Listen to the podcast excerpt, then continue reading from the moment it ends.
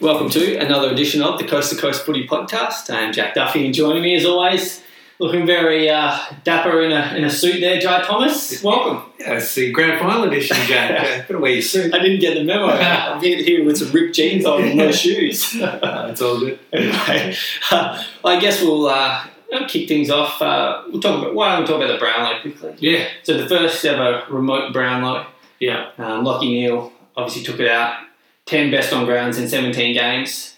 Pretty impressive effort. Obviously, a favourite son of yours, leading the Brickbats to, uh, to Yeah. victory in fantasy footy this year. But uh, managed to get him in like the second or third round of the fantasy Yeah. footy draft. That's ridiculous in hindsight. But yeah, look, uh, Brownlow on a Sunday, it's a new thing. Channel 7 still managed to suck all life out of it, to be honest, and spread it out over, what, four hours? yeah, Uh, yeah, I mean, it's it, Lachie Neale's a deserved winner. Yeah. 31 votes in 17 games. I imagine what 22 games would have yielded. Yeah. probably a record. Absolutely. Highest 36. I think Dusty got 36. Yeah. So he would have absolutely dominated. But uh, but where is the Brownlow at, Jack? It's I don't know. It's a real strange one. Like uh, there felt like, and this year was unique. There was no real build up or anything. Mm. Um, yeah, I don't know what they do. I'm not sure what the right answer is for the Brownlow. I don't know. I think everyone- you know, It hasn't been good for 20 years, probably. Like since the days of Scott Wynd and Jim Stynes being recognised for their roles. Yeah. Um, I don't think it's. I think for some reason it just became the midfielders' medal, and yeah, the umpires just lost touch. To be Uh, and I think uh, personally, like you look at the winners over the past how many years, like don't get me wrong, they all deserve to win the medal. They're brilliant Yeah. players, but I think the umpires now are smart enough, especially with the you know in the last how many years, the internet and social media and feedback, just to be like, if we're in doubt. Dangerfield can have three, Yeah. Dusty can have three. We'll give three to Lachie Neale. You know what I mean? Like they understand what's happening in the world, and they don't want to pick Shane Woewodin, you know, Yeah. to win the Brownlow. Like that won't ever happen again. Yeah. It's just never Gavin Wanganeen, like that kind of thing will never ever happen again. It's it's just yeah, there's no perfect model. Um, you know, the reality is, yeah, Cam Wanganeen, bloody hell. The um, you know, the ump, the umps are looking at certain things, and as you say, you couldn't go to something that's like media led or No. something that's uh, fan led. Like all of those models are shit. yeah, Um, the coaches award is probably the best reflection, you know.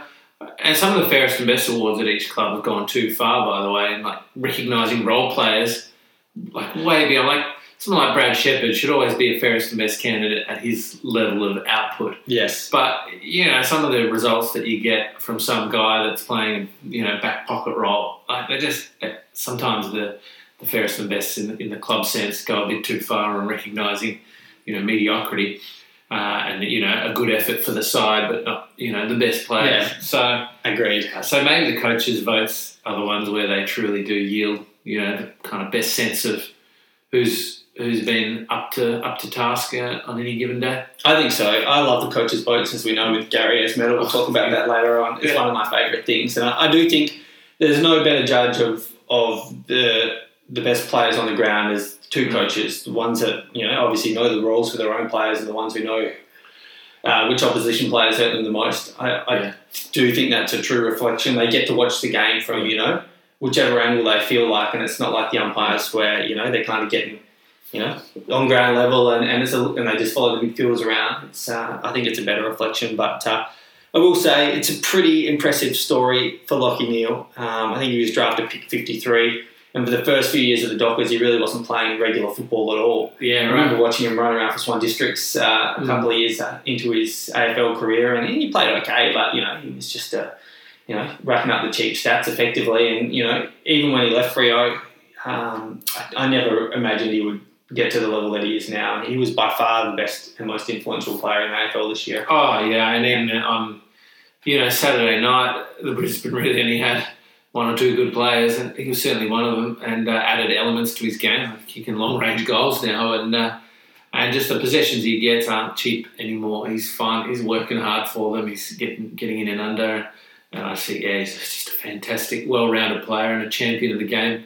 Absolute deserved winner. So for all the Brownlow isn't quite yielding the kind of you know multifaceted sort of voting that we want to see. It's hard to deny the winners that we've had, and Lachie Neale Yeah. slots into that. What can you tell us about his time at the Dockers and what he was told uh, you know, in terms of home truths, and uh, he alluded to some Ross Lyon bombs uh, from time to time. But uh, you know, what, what, was it that got him going, and uh, also why did he actually leave? Yeah, that's. A, I think that the second question is fascinating. I think you touched on the fact that you know when he showed up to a pre-season, Ross Lyon basically said to him, "If you ever strike like this again, you'll be a fat forward pocket at Glenelg." And I mm. think you know, that's obviously, you know, I think you could probably say that about a lot of players. Michael Walters, you know, not saying Ross Lyon gave everyone in that whole AFL a spray, but Michael Walters got that message. I think Stevie J got that message at some point. Yeah. Even Gary Ablett yeah. Jr. got that message at some point. So I think sometimes Stuart Dew didn't get that. Stuart Dew didn't get that message.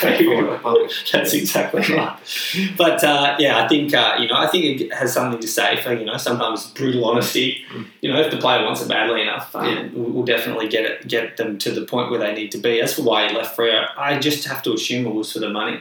I mean, you're never going to come out and say that, right? But you know, you're standing in that five shadows getting paid incredibly large bucks, and right. maybe Freo didn't quite rate him as highly as Brisbane. Brisbane maybe a little bit of extra salary cap at the time. You know, they, they mm. didn't have a ton of good players at Brisbane yeah. when, when he first went across there, and um, I would assume that's that's the only reason. He's obviously not from Queensland. His partner's not from Queensland. Not yeah. quite sure what the appeal would be otherwise. Uh, yeah. I think money talks. There's no player ever admits they're leaving just for the money, but ultimately it's a factor in most most scenarios. Yeah, it's probably a matter then of weighing up. Like people do sacrifice money um, for a, for a club culture that they like or a premiership window that they're in. Maybe neither of those things were particularly, you know, well in place at the Dockers at the time. So taking the extra money was was a reasonably easy decision. Yeah, maybe reading the play at Freo. Obviously, they they've gone. You know, since he's left, they haven't been performing that well in Brisbane and been in the opposite direction. So. Yeah and and look, regardless, it's been the right decision for him. Yeah, I don't know if he would have become this player at Fremantle. Exactly. And uh, what he's become now is is really unbelievable to be honest. And the issue is he's played in what four finals and yeah, lost, lost three. three. Yeah, five and four. But in any case, yeah. they're uh, you know he should should be in a grand final at some point. Yeah, so so let's talk about that now. Yeah. I think I think we sat here last Monday and I did say it would be incredibly disappointing if both Brisbane and Port didn't make the grand final. Yeah, it's fucked. Yeah, but purely from a, a, club perspective, obviously they had the home prelims, and you know we can we can sit here and argue about the merits of the pre-final bye and the results as we did last week about the clubs that have won that first final and, and lost, and the numbers are skewed in in favour of losing that first week and actually you know not playing one yeah. game in three or four weeks. Um, but we'll, maybe we'll touch on that later. But I thought Brisbane were incredibly disappointing. Like that was incredible. Like don't get me wrong, and, and take nothing away from Geelong, who were clinical. Yeah, um, Brisbane obviously, honestly deserved to probably lose by eighty points. Yeah, that, were horrific. And uh, what's more is I felt like they had the run of you know of the umpiring decisions for all. They're not really a factor. I just felt like like everything was kind of going their way, and then they just they just fucked up every opportunity, and uh, and then Geelong took the game away from them. But again, that's as much about the stifling nature of Geelong. Their backline was sensational for mine. You know, Al Stewart doing his thing, he's been excellent, but um, you know, even guys like fucking Jed Bews, Lachie Henderson, and stuff. what the hell is going on? These guys, they were they were immense as a unit. You know, and Jack Henry floating around to a nice hang at the end of the game there. Yeah. And, uh, you just got to, yeah, you just got to applaud the, the, the stifling nature of their defence because they kept, uh, you know, a reasonably free flowing Brisbane forward line to, to really being very average. That's right, and I think this is this is the question. And I'm not a overly astute football analyst, but if you play slow, slow against Geelong, you'll never ever ever beat them. And Brisbane had no dare. Mm. They didn't even try and move the ball quickly. And like, okay, sure, credit to Geelong for obviously implementing a plan to slow that down. But Brisbane played with absolutely no balls yeah. whatsoever. It was timid. Yeah, it was. It was incredibly disappointing um, from that point of view. Like they said before the game, we're going to come out, we're going to try and move the ball quick, and you have to do that. That's how Richmond beat Geelong every single time that they play them, and that'll be fascinating to watch this week. But uh, Brisbane really just didn't didn't even yeah. have any any kind of flair about their game. They didn't really take the game on at all. They just were content to bomb the ball down the line yeah. and uh, or bomb the ball blindly, and uh, and Geelong was sitting back and they they lapped that up. Mm. And like you said, their backs like Tom Stewart and Blicavs and these guys, you know, they yeah. Harry Taylor, they eat that for breakfast. So. And then a beautiful little bald man had a massive third quarter. And, yeah, you know, a couple of at least one little flip pass from Dangerfield Yeah. off the ground. But uh, you know, Gary Ablett was just uh, sensational. You know, less stats these days, but the impact is there, and it was great to see. Uh, great to see him do it. Yeah, br- brilliant by Geelong, and we, should, we shouldn't just drag all the negative attention onto Brisbane. I I thought think we have. I think we've given Geelong, you know, a lot of compliments here. Yeah, Tom Hawkins' um, forward 50 ruck work is just like, it's a thing of beauty. Like every week I keep expecting it to, to not happen. And every week he beats experienced ruckman at the boundary throw-ins. It's Yeah. actually unbelievable, to be honest. Yeah. Like I can't get over it. Mitch Duncan continues to play just br- brilliant football. Um, yeah, And and, uh, does his thing. Menegola runs around, and yeah, it's just their, their last two weeks. Yeah. Their last two weeks have been excellent, Mm. and the first week of finals, I thought you know they were, they played Port really well. They were probably a few missed shots at goal away from from winning Mm. that game. I think their form heading into the grand final is as good as you could ask for, and I tip my hat to the Cats and, and Chris Scott. They've been waiting since 2011 to be in another grand final, and they haven't shown up on the big stage many times. They've they've choked on a lot of occasions. They've been blown out of the water early in games. I think last year they had a, lead against Richmond for a majority of the game into the third quarter and got beaten in that prelim. And it's been a long time coming for them. And uh, you know, there's not too many guys left from from that 2011 side still running around. So it's an exciting time to be a Cats fan, and Yeah. uh, and best of luck to them on the weekend. I, I don't think you could ask for a better lead into the game. No, and um, you know the Cat fans have probably been around the mark for a long time, but Yeah. you know everyone can acknowledge that it's been, you know, 2011 is a long time ago. So yeah, it's great for them to be back in the uh, in the big dance, and and I guess you know they probably rate themselves every chance against the Richmond outfit that's uh, that's you know flying pretty well, but all things equal on a, grand final on a Saturday night at the Gabba. oh, it's gonna be it's gonna be so weird to be honest. But uh, well, let's talk about the, the Port Richmond game. Um, Yeah, just let's touch on Brisbane for a second. Um, you know, Hipwood was terrible, missed 30, 30 metres out directly in front at a pivotal moment, just couldn't nail it. yeah, Looks a bit mentally, you know, suspect. yeah, Daniel McStay is like Uh, just a- an elite body shape and a great pair of hands, but, you know, doesn't quite do it too often. So does that mean Joe Daniher is kind of the answer? I think they're hoping he'll be the answer. No doubt about that. Affirmed Yeah, you know, if they'd been playing a grand final, Hipwood kicks four or five, McStay with, you know, Shane Ellen style, yeah.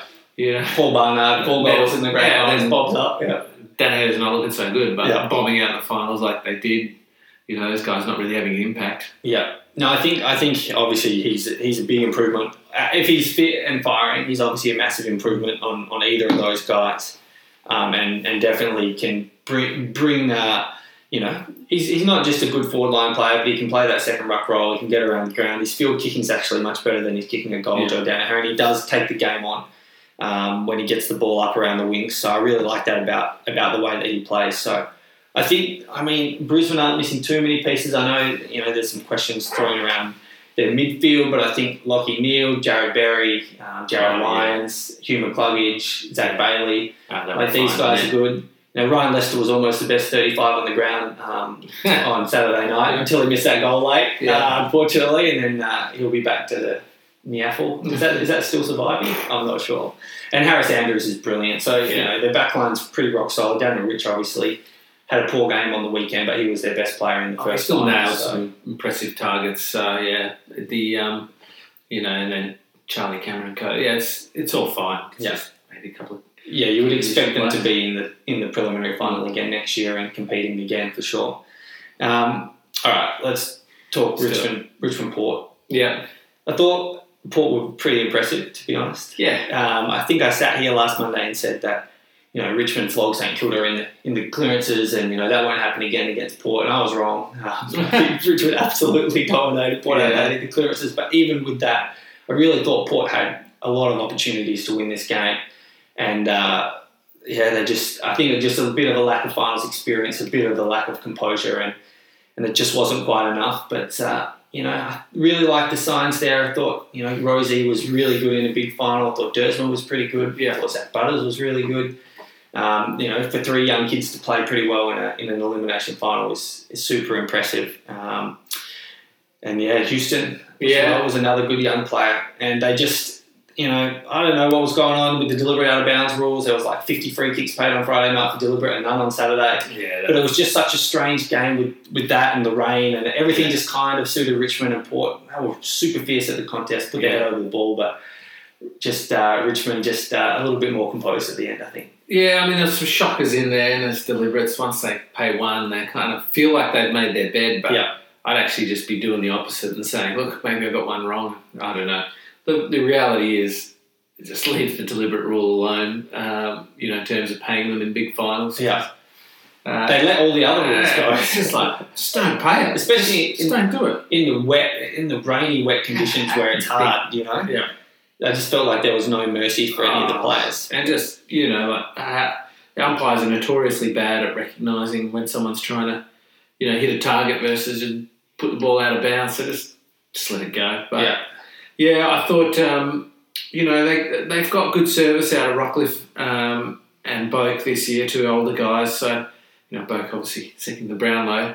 Um, it's an interesting time, having made a prelim, got Boak Wines, Rockliff leading their midfield, Robbie Gray's kind of pinch hitting Yeah. those guys are getting older. Um, Wines isn't that old, but uh, yeah, it's an exciting time for Port, given what's coming through. But you just wouldn't want them to get it wrong and get the transition sort of done badly and uh, and fade away. So I doubt that'll happen. They seem they seem pretty solid, uh, and that those kids are too good to not you know to not come through and do good things. But uh, just felt like a bit of wasted opportunity for them after the entire season that they've had. And uh, Brad Ebert goes. Um, Westhoff goes for all you know. He'd been pretty average the last couple of months. Yeah. Um, and uh, and they have to rebuild around um, other players. So yeah, I think uh, I think the future's genuinely pretty bright um, if they can uh, if they can sort of get that transition happening properly. Yeah, yeah, it's it is. It's it's an exciting time for Port. Um, think probably Stevie Motlop goes shortly. Um, it's a bit of a bit of a hole Yeah. um, in the side there, unfortunately. Um, on the flip side for Richmond, uh, you know, no one tagged Dusty Martin, and Dusty Martin did what Dusty did. Thought Nank was excellent. and major probably, impact. Dusty. yeah, probably one of the best players on the ground as well, Nankervis. Mhm. Um, just uh, coming up against Lycett and um, Ladhams, I just thought he was uh, he was really important for, for Richmond. It just goes to show, I think, as you know, we've spoken about a lot. You know, a ruckman, you know, they come in various shapes and sizes and, and do different things well. And he, he doesn't really win the hitouts, but Richmond still dominated the clearances, and I think he had ten tackles and and uh, 10 ten marks or something like that in slippery conditions. So um, that was very impressive.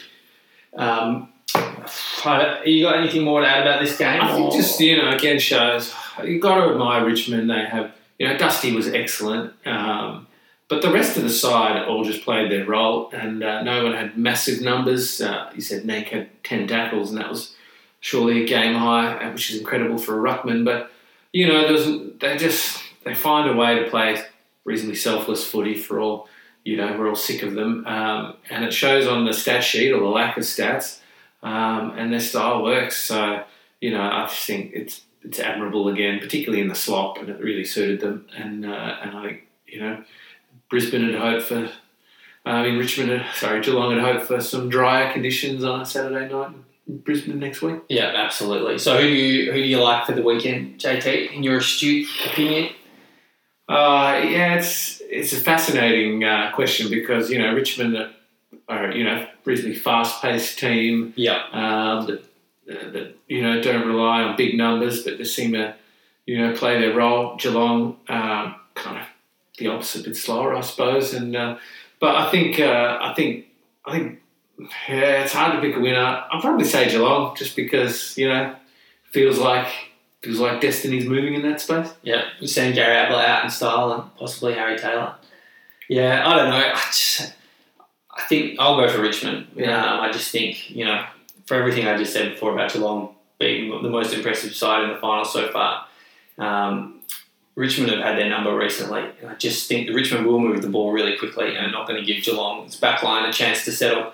Um, and that's going to be the key to the game. I think Geelong have the best defence in terms of defending opposition sides out of their back 50, if that makes sense. And Richmond are the best team of scoring out of their defensive 50. Hmm. And, uh, you know, that's probably going to win the game. I think, uh, you know, Dusty and Dangerfield and all these great players probably even themselves out. It's just going to be coming down to those Yeah. role players. You know, my favourite player, Cameron McIntosh. Um, you know, guys like this, Jeff Hughes, like you said before. I mean, I don't care what anyone says, but I'm sending as hard a tag as possible to Dusty this week because you know he's the game breaker, Yeah. the one that breaks it open for. If you put a put the clamps on Dusty, easier said than done, then someone else has got to do it, and I just don't understand why there hasn't been more attention. I'm just trying to quell his impact Yeah. um, over the finals today. Yeah, it's unbelievable, really. I mean, he's their best player by a mile. He's their most influential player, especially forward of centre. You think? I mean, I know it's easy to say you just send someone to lock down him, but uh, Yeah.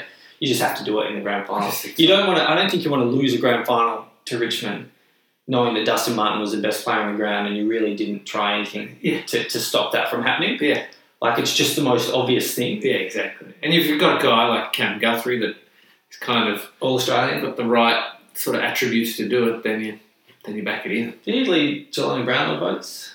Cam Guthrie. I assume he's won I the just uh, assume he did. Gary Ayres medal. That's so, right. Yeah. So the Gary Ayres medal, so there's three blokes in the running for it. There's Mitch Duncan, he's on 19, and then there's uh, Dusty's on 18, and then Paddy Dangerfield's on 9. So they're the only three that can win. So it's a prestigious award. I think Dusty's taken it out before. What danger can equal?